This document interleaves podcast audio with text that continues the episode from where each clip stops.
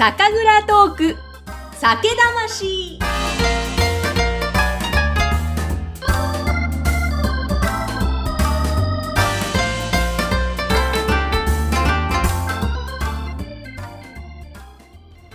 皆さんこんにちは、酒蔵ナビゲーターのぐっさんです。さて、今回もですね、群馬県利根郡川場村にあります、土田酒造株式会社ろく代目、土田裕二さんに引き続きお話を伺います。よろしくお願いします。お願いします。お願いします。前回はすいません、目いっぱい引っ張っちゃってました。いやいや、まだまだ引っ張ってください。はい、ありがとうございます。てかもう、なんでしょう、さんじかん、よじかん、いちにちあっても足りないんじゃないかというね。あの前回ね、じゃあちょっと次はこれを飲みましょうかっておっしゃってたところ、はいね、前回が麹きゅうじゅうきゅうだったんで、今度は今度お米を、まあ、そのまんまきゅうは、うん、えー、っと精米倍 きゅうじゅっパーセント、 つまり じゅっパーセント しか削ってない、まあ、ほぼ食べる米と一緒の飲み比べをしていただきたくて、えっと、こちらが、えっとちょっとドライに仕上げて、こちらがめちゃくちゃ味を出すように仕上げて、にパターンをお出しします。最初にまずドライ、順番的にドライの方から入れていただいて。はい、えっと、銘柄としてはえっとね、ホマレコッコのこれ、リッチドライっていう説明ですけど。ホマレコッコ、リッチドライ。うーん。まあ、スーッと。キレがあるのか。はい。はい。スパッと。で、こちらが今度 きゅうじゅっパーセント も、今度逆に味を出したものですね。うーん。同じ米です。同じ原料です。はい。というように技術で作り分けられるよってことを言いたいわけなんですね。はい。要は原料前の味云々という手前で、えっと、杜氏さんたちが設計図によって同じ原料、まあ、発酵も方はちょっと違うんですけど、で変えられると。そのポイントが、例えばこれなら、麹の入れてる量がじゅうなななんです。ホマレコッコ。はい。これ、これきゅうじゅうきゅうだったんです。これ じゅうななパーセント。はい。で、こっちはさんじゅうだったかな。新土田はさんじゅう。はい。さんじゅうかさんじゅうごなんですけど、要は麹入れる量でこんなに味が変えられるので、あまり原料うんぬんってことに言わなくてもいいんじゃないと思って、群馬の食べる米を今、十分なんで。これでじゃあ山田だ、えっと、お町だって使った時に、そんなに皆さんが、うん。おもちゃにするとか、やらないです、うん、というふうにはならないだろうなと。いや、価格の割にね、うん。だったら別に群馬の食べる米で十分味が出せるようになってきたので、うん、今うちがあんまり米に、こう、このお米使ってますって言わないのは、うん、あの技術でまず一回味を出してみたい。その後に魚を使ってどうなのかなと、まだまだもっともっと米の味を出すことをやりたいんで、まだこの原料に頼らずやっていきたいなと思ってるというのがある。今、その食用米、半米で、はい、で、しかも きゅうじゅっパーセント も白米ですよね。はい、麹でこれだけ違う。はい、前回いただいたもきゅうじゅうきゅうは、はい、カメラマンもも様も衝撃って言ってましたけど、ね、色もすごく綺麗な色で、うん、もう本当には初めて味わう味、はい、濃い味。はい、で、ホマレコッコはこのスパッと切れる爽やかで、はい、そうですね、で、またこの さんじゅっパーセント 麹を使ってる、でしたっけ？新土田の方は、またこう、味わいがお米の感じが、もうそうですね。もうふわっと残るっていう。で、どっちも好みなんですけど、個人的にはやっぱこっちの味を出してるのが今好きで。新土田の方が。だからなるべく味わいをどう出していこうかっていうところに今、星野くんともフォーカスしてって、まあ、今度はこういうの作るんですけど、うちのメインは、こ、麹の味がどういう味を出すかを土田味と考えてるんで、まあ、いかにどういう麹を作るか、その麹がどういうお米の味を出してくれるのかっていうところを来年もいろいろ研究醸造としてちょっといろいろ出してくるかな。まあ具体的にさっきの温度が、はい、うんと、まだもっともっと米の味を出せるんじゃないか。我々もちょっとビビってセーブしてるんじゃないかなと。やっぱ脱味を出しちゃいけないっていう思いがあるので、えっと、その典型が、この麹の作る温度なんですけど、このよんじゅうにどぐらいで最高温度に持ってるんですけど、うん、これはなるべくタンパク質を切るハサミを出さないで、甘みを出すハサミを出そうという仕組みなんですけど、うん、もうちょっとこれを下げようかと。さんじゅうきゅうどぐらいにして、まあ、タンパク質を切るハサミをちょっと多めに出してもいいじゃないと。うん、だって米の味なんだから。うん、その時に、まあ、果たして雑味と言われちゃうのか、うん、または、え、こっちの方が味わいがあるじゃんって言われるのかを、ちょっと何本か試行錯誤してって、うん、えっと、ここの温度帯を変えていきたいな、というのを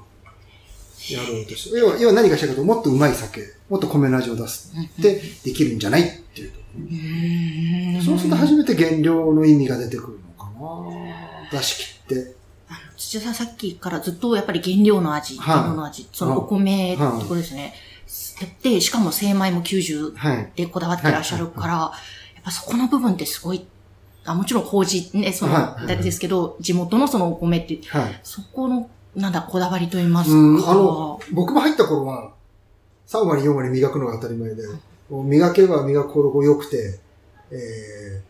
ー、これぞいい酒だと思ってたんですけど、それはそれで飲みやすくて全然いいんですけど、うん、あの、あれなんで削るんだっけみたいな。うん、とこに原初に戻った時に、雑味になるからとずっと言われてて、あれダメなんだっけみたいな。うん、でもワインのなんか面白い酒を飲んだ時にすげえ癖があって、うん、あ、ワインって多分それぞれ蔵で独自の味を出すよね。日本酒なんとなく似通っちゃうんだよね。ってところですごく疑問を感じてて、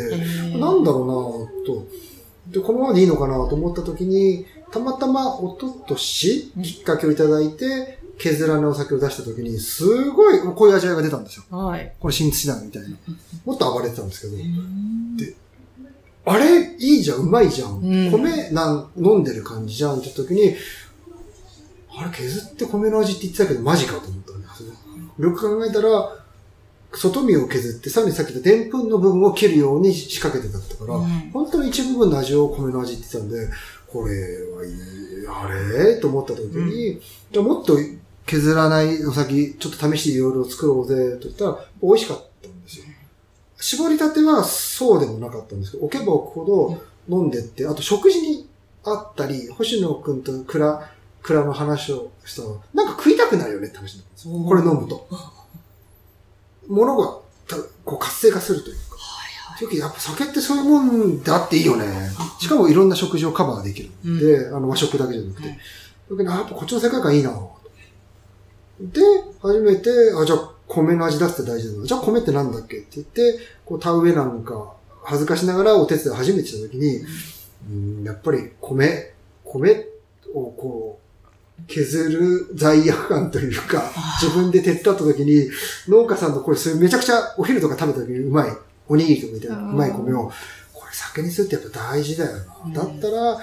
なるべく、まあ中には削るお酒もうちもあるんですけど、なるべく削らないお酒を多めにしてって、農家さんからいただいたのをそのまんま、あ、うちのお米でこのお酒味になるのわかるわかるって、まあ持ってきたいな、というのがちょっと、なんか出てきてて、その方のがなんかこう、なんだろうな、米の味を飲んでるような。で、えっと、きっかけがあったのは、あとそうだ、去年、イギリスで、えっと、国税局主催というか、が出るんで、たまたまうちが、こう、いいよ、出ていいよって言っていただいたんで、出させてもらった時に、こういうお酒を持ってったんですよ。ちょっと毒とか、これとか。きゅうじゅうきゅうとか、これとか。新土だ。あと飲んでないこちら、後でお試しいただきます。はい。時に、すっごい喜ばれたんですよ。要は、こあ、言っていいのかなんですけど、ちょっと、皆さんはこう、山田錦を半分削って大吟醸にした、すごいいいお酒なんです。っていうプレゼンテーションの中で、僕は、まあ地元の全部お米です。削ってないっす。こっちは麹いっぱい入れてますときに、こう、世界観が広がったって、向こうのソムリエさんとか、バーテンダーさんね。で、なんか今全部飲んだら、大体同じような味わいだったんで、うーんっていう感じだったけど、お前のとこ来た瞬間に、わ、わおとなったと。っていうときに、ああ、そうだよね。あちらの国の世界だと、この 美, 美さがやっぱ分かりづらくて、お前の蔵はどんなワインとか酒作ってんだって話になったときに、やっぱりちょっと尖ってるというか、うん、そういう時に世界で持っていくには、まあ、向こうのよりも合うものも必要だし、ちょっとトゲがあるというか、うん、引っかかる味っていう時に、削ってなくてお米の味を出すって、やっぱこれって一番武器だよね、とは思ったんですね。そこに皆さんシックハックして、けどやっぱり削らなきゃ、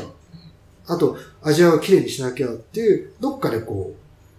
う、そうしてて売れないからという呪縛、僕もずっとあったんで、そこを飛び越えさせてもらったらやっぱアラモさんの作り方で、で、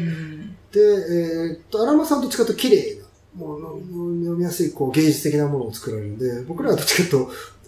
のぶし的なものと味わいを出して、というふうにいきたいな。そうするとやっぱ米、どうやって育ててるのか大事かな、っていうところに、今やっと恥ずかしながら、当たり前なんですよ、行き着いて。で、あの、お米作りもこれからっていう、はい。そうですね。ちょっとこれから自社でなのか、契約栽培なのか。うん、とにかく、えっと、来年の一部のお酒で、この農家さんが作ったお酒とやろうと思ってるんですけど、はい、その方々がせっかく作っていただいた味わいをそのまんまもうお酒にできるように、うん、そこでお手伝いをした時に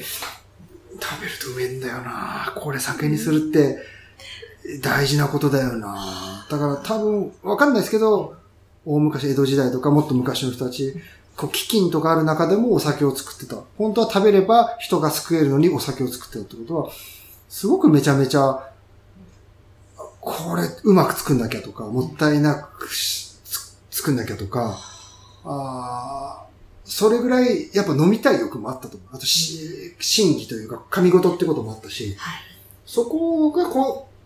うおざなりにしてこうマーケティングが強すぎてもダメかなと僕は思ってて、うん、現象先人たちがどうして酒を作ってるのかというと、なんであんだけ飲みたいのかなっていう部分、ちょっとやっぱりどんだけうまくすることも大事だし、先人たちの苦労も共有しなきゃいけないし、というので、まあ、木本とかやるとよりこう神に祈るというか、ささ酒になってほしい。本当にいっぱい失敗があるんですよ。それはその、木本作りっていうのは、その、人工的な乳酸菌をつけるんじゃなくて、蔵についてる乳酸を、乳酸菌、乳酸菌を入れる。呼び寄せると。それは目に見えないわけじゃないですか。そうそうそうそう。つくかどうかも、ついたとしてもどうなるかが分からない。だから、もう、もう初めて、えっ、ー、と、にせんじゅうさんねんにヤマハイを作ったのが一発目なのかなと、この前調べた。その時はもう、頼む頼むどうかどうか、うん、もう本当に神に祈る、はい。島岡さんって群馬で有名なヤマハイを作ってる方に聞いて、で、僕はもうほとんど手を出さない段階だと、星野くんのこう見守りながらですけど、うん、毎日、朝食は、先まだす。大丈夫、大丈夫、みたいな。いや、まだ、まだす。大丈夫、大丈夫、みたいなやりとり見ながら、僕も祈るように。頼むからうまくいってくれみたいな。昔の人も多分、あまあ、乳酸菌降りてからだいぶ分かるようになってきたんで、そこに分にしたら確証得られるんですけど、まあ、酵母降りるとかも、多分ちゃんちゃんと、ちゃんと降りてきてくださいみたいなのに乗ってるし、やっぱ清潔にするし、はい、もうある時道具はこのタンク専用のとかできるわけですよ。でもそうなってるし。もうなんか、神事と言ったらあれなのかもしれないですけど、うん、蔵の中って。いやいやいやいやと思います。でもそこはめちゃくちゃ清潔にして全ての菌を追い払って除菌をするんではなくて、ちゃんといろんな菌がいながらその子をうまく引き立たせるってことをした方がいいっていうのは今の。もちろん綺麗にはするんですけど、滅菌はするつもりはなくて、うん、えっと、菌の中のバランス、例えば オーいちごーななきゅう ちょっと忘れちゃったんですけど、食中毒の菌はある日、えっと、勢力を増してるのは除菌がすごく流行ったからって話を聞いたことがあって、やっぱ菌同士で本当はバランスを取り合ってるんですよ。喧嘩をしてるんで。うん、勢力図があるそうなんで。蔵もそうで、あるものをきれいにした瞬間に、もしわけわからない菌が来た瞬間に、そいつだけ広がっちゃうんですよ。ある程度きれいにするけど、ちゃんと戦わせながら生き残らせるってことは、すごく大事にしてます。だから今日も入っていただきますけど、こう、ヤマハイとか木本作るといいんですかって言うんですけど、まあまあどうぞどうぞと。いろんな菌がいた方がいいから、その中で面白い菌が多分浮かび上がってくる。うわぁ、なんか、その、日本酒で菌ありきだと思うんですけど、はい、なんて言うんですかね。なんか、本当にその菌との共生というか、そうですよね、今伺ってて。はい。で、菌との共生めんどくさいんですよ。でも木本ならうちよんじゅうにちとか楽勝で。消防だけでかかっちゃうんで、即上ならうちはじゅうににちとかで作れてたんで、さんばい以上かかるわけですよね。で、めんどくさいんですよ。しかもさっき言った降りてくるかもわかんないし、失敗するかもしれないんで、まあ確かに産業効率から言ってやんない方がいいんですけど、先人たちは、そう科学がない時代に、多分こう、なんかこう酸っぱい方が降りてきたら、なんかよくある酸っぱくなった方が調子がいいよねとか、多分そういうことを繰り返しながら、膨大なこの、五感に頼りながら多分やってたことがやっぱ素晴らしくて、そこはなんか引き継ぎたいよね。産業効率だけではなくて、うん、先人たちがめちゃくちゃ多分ご苦労されて積み重ねてきたものを、やっぱ次世代に我々が面白く作ることで、いや、金すっげえ面白いんだよっていうことで、次世代につなげていきたいよね。えーと、今、即上とかだとやっぱりそんなにこう、なんて言うんだろうな、酒にならない感覚やっぱ、僕も当初なかったんですよね、もう。うんうん、初めて作るときは大丈夫かなと思ったんですけど、やっぱ慣れてくると、まあまあ酒にはなるし、みたいな感覚だったんですけど、今は今でも、やべ、ま、大丈夫か何か起こるんじゃねえか、みたいな。こうアクシデントがやっぱまみれで、こ去年は多発しましたし、今年も何本か起きてますし、その中で初めてこうイノベーティブがアクシデントが起こるから、やべえってそれを対処するために考えて、えっと、今までにない技術を投下するわけですよ。なんとかリカバーしたいので。そうすると、あ、そうか。そういうことができるんだってなったのがこの、このイニシャル F っていう作品。へえ、またそこに繋がっていくという。これはめちゃくちゃアクシデント。すごいですね、この中にストーリーがもう、詰まって、うん。これまだ山ハイ時期のお酒なんですけど、はい、あと何というこれイニシャル F っていう。イニシャル F。これ完全にアクシデント。ラベルがまた素敵な、このグリーンというか、ブルーというか、素敵なラベル。はい、飲んでいただいて。もう全然、ここよりも日本酒じゃないです。おおこれは何ですかねこれは酸味が強いんです。甘酸っぱいですよ。はい、日本酒ってだいたい いってんご とかさん度とか、まああっても にてんぜろ とか。まあ、出すとこで にてんご ぐらいですけど、これろくぐらいあるんです。えで ?さん が大きいとあんま良くないはずなんですけど、全然、全然うまい。美味しいです。またこれはまた合う料理が変わってくるんですかね。はいはいはい、なので、えっ、ー、と、新しいし出会えた瞬間というか、あ、こういう可能性もあるんだ。トラブルがあったからこそできる。これ、さっき言ったいろんな添加物入れながら作る絶対起きないんですよ。ひゃくパーセント 起きないんですよ。だから、菌と対話して、うまくいかないことが起きるから、まあ、当時星野君はノイローゼになりましたけど、こういうのが出た瞬間。僕はもう、もうしょうがないよと。もうリスクがあると。それはこっちで背負うから、君たちが悪いわけじゃないと。これ、将来神様からのギフトかもしれないよと言って、まあ、な、なだめて、まあ、頑張ろう頑張ろうって言って、これのおかげで今やっと、どうしてこれが起きたかやっとメカニズムが分かって、今では多分もう起こらないようにもできますし、意図的に起こすことも、なんとなくはもう分かってて。すごい、はい。土田データがどんどんオリジナルのものが積み上がってる。それはもうアクシデントが起きてるからですね。ギュッと。当時だったら多分当日は逃げて、そのくらいもダメになってるかもしれないような酒。他に飛び火する可能性もあるんで。え、それそこまでいろんなリスクがある中で、でも肝と純米、はい、そのお米も低精白で、麹にもそこまで、もう本当におそらく、あの、あまり詳しくはないです。他の蔵から見ると、どんな挑戦だっていう。でもね、土田さんがそうやってどんどん飛び込んでやる。それは、昔から土田さんそういう。まあ、新しいものが好きだった。あと、他のやってる人のがつまんなくなっちゃってるから、やっぱ、あの、理科、理科が何が面白いって多分、研究者が何が面白いって、これもしかしたら世界中で俺が見っけてんじゃねえかって、これ多分面白いと思うんですよね。だから、あの、ありがたく前任者たちが培ってきた技術に、プラスアルファ、えっと、現代でできることをプラスアルファして、次世代にお渡ししたいな。そうしたらつまんないじゃないですか。昔のこの技術だけ守ってたら、多分歌舞伎とか、他の伝統産業も多分なくなってると思うんですけど、それ現代の人たちに合わせてバージョンアップデートをしてるからと思ってるんですよ。で、それが次面白がって、プラスアルファをしてくれるための素養を作ってる。はっさい、ろくさいの息子がいますけど、彼らが作るときに、えっと、何が面白いのか YouTuber になりたいという時代ですよ。こう自分の魅力を発信できて、世界中の人が見てくれる中で、酒やんのかなというときに、やっぱ我々、なんでこれをやるかというと、二種類あって、自分たちがめちゃくちゃ面白いことをしたいっていうこと、あとめちゃくちゃうまい酒を作りたい。うん、この、このにって、世界中の料理に合うような究極の酒を作ってみて。僕は酒造道って言ってるんですけど、自分たちでは。酒造道。要は極まるはずないけど極めてみたい。そこにたどり着く、ちょっとでもかすかな尻尾を見てみたい。えー、絶対極まらないんです。あの、茶道とか、柔道とかと一緒で、もう己との戦いです。あの、西洋と東洋何が違うかなと思った時に、うん、日本でヤオローズの神なんで、えっと、これがミッションだっていうのは神との契約なんで、西洋が合ってるんです。私は神にこれを言われたんでやるみたいな。でも日本人ってどっちかというとヤオローズの中で、こう淡々と己の道を極めていく方が合ってると思うんで、まあミッションというよりは、もう自分たちがこれを極めたくて今、どんな世界があるんだろう、次何があるんだ、何があるんだ、っていうのを追い求めていきたい。それをバトンを渡していきたい。多分、多分先人たちもそうだと思うんですよね。極まらないんだけど、来年より、去年よりもっとうまく、来年はもっとうまく。うん、多分稲作もそうで、稲作も多分いちねんに一発しか勝負できるわけですよ。そこをちょっとずつ植え替えたりしながら、だからにせんねんまえに稲作はわかんないですけど、にせんかいしかチャレンジできないわけですよね。それは酒もちょっと似てて、まあ今はたまたまタンクいっぱいできるから実験いろいろできるありがたいですけど、昔は多分ちょっとずつちょっとずつ変えていった蓄積があるんで、それをできれば僕は何かを入れてガラッと安定的に作るというよりは、うん、そこのリスクは背負いながら、でも現代の科学とかありがたいことで踏襲できるんで、そこをミックスさせて、これ俺たちしか、これ、これ俺たちしかちょっと分かってねえんじゃねえみたいな、ここら辺なの。ちょっとないですよ。ここら辺なんか。うん、ね、飛び込みたい。で、技術はどんどん公開して、違う人たちが見っけてきたら、僕らはまたもっと先に行きたい。そう、全部、そうなんですよ。オープンなんですよね、土田さんの。くらびらきという YouTube のライブ配信見ても、インスタだったり、ツイッターだったりとか。この前もピピーになりますけど、坂倉さん、あ県から来ていただいて、はい、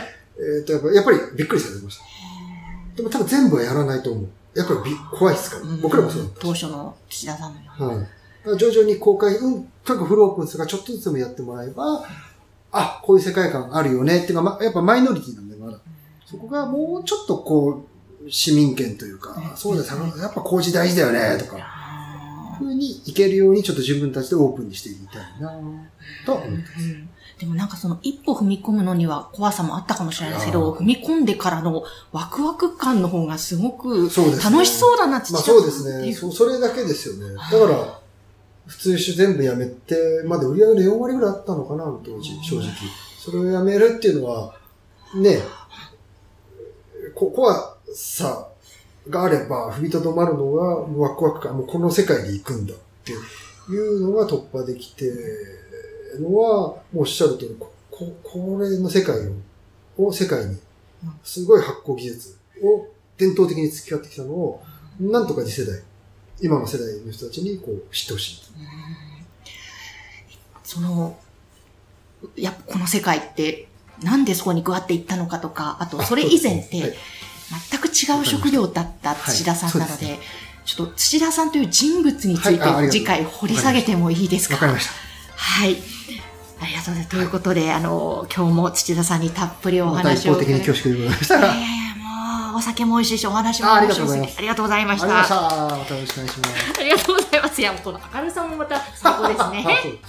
はい、もういかがだったでしょうか。あの、ぜひ皆さんの番組への感想もお待ちしています。すねはい、えぐっさんの ライン 公式アカウントは説明欄のところに掲載していますので、ぜひそちらから土田さんへのご感想、そしてこの番組の感想をお寄せください。じゃあ次回もどうぞお楽しみに。